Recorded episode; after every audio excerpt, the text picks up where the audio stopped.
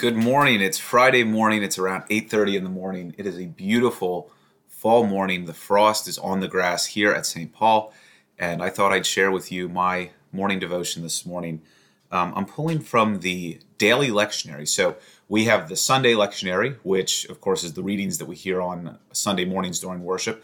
And then the lectionary actually extends to every single day of the week. Um, and oftentimes, what's being done there is the readings that we've been hearing in church, um, some of those gaps wind up being filled in. So the Old Testament and New Testament readings uh, from the epistles tend to be extensions of those things that we don't get to hear regularly on the Sunday mornings. But for this morning, the daily lectionary includes Psalm 146 as well as Deuteronomy chapter 15, the first 11 verses. So we'll hear the psalm, we will join together in listening and hearing the Old Testament reading, and then we'll conclude with a word of prayer. The 146th Psalm. Hallelujah! Praise the Lord, O my soul. I will praise the Lord as long as I live.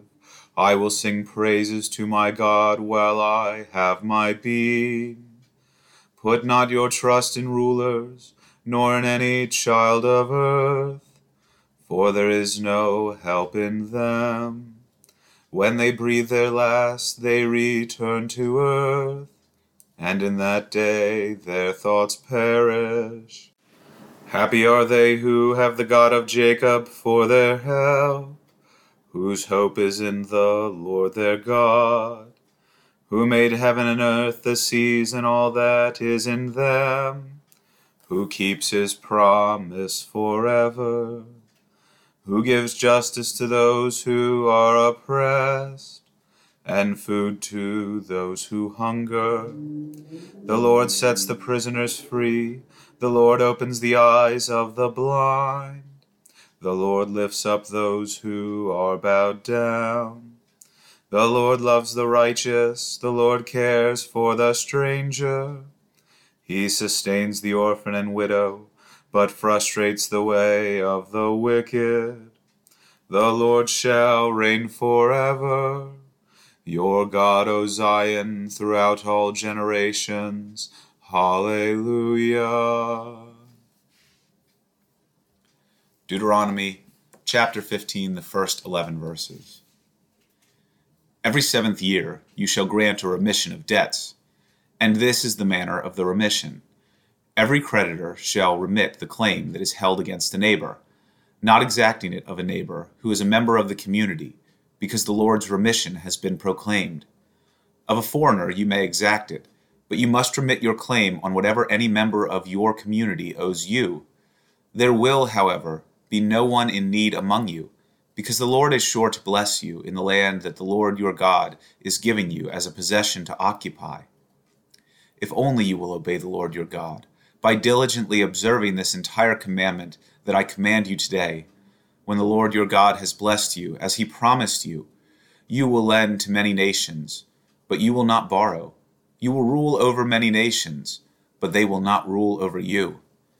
If there is any among you, anyone in need, a member of your community in any of your towns within the land that the Lord your God is giving you, do not be hard hearted or tight fisted toward your needy neighbor you should rather open your hand, willingly lending enough to meet the need, whatever it may be.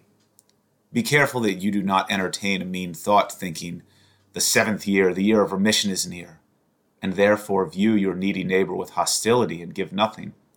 Your neighbor might cry to the Lord against you, and you would incur guilt.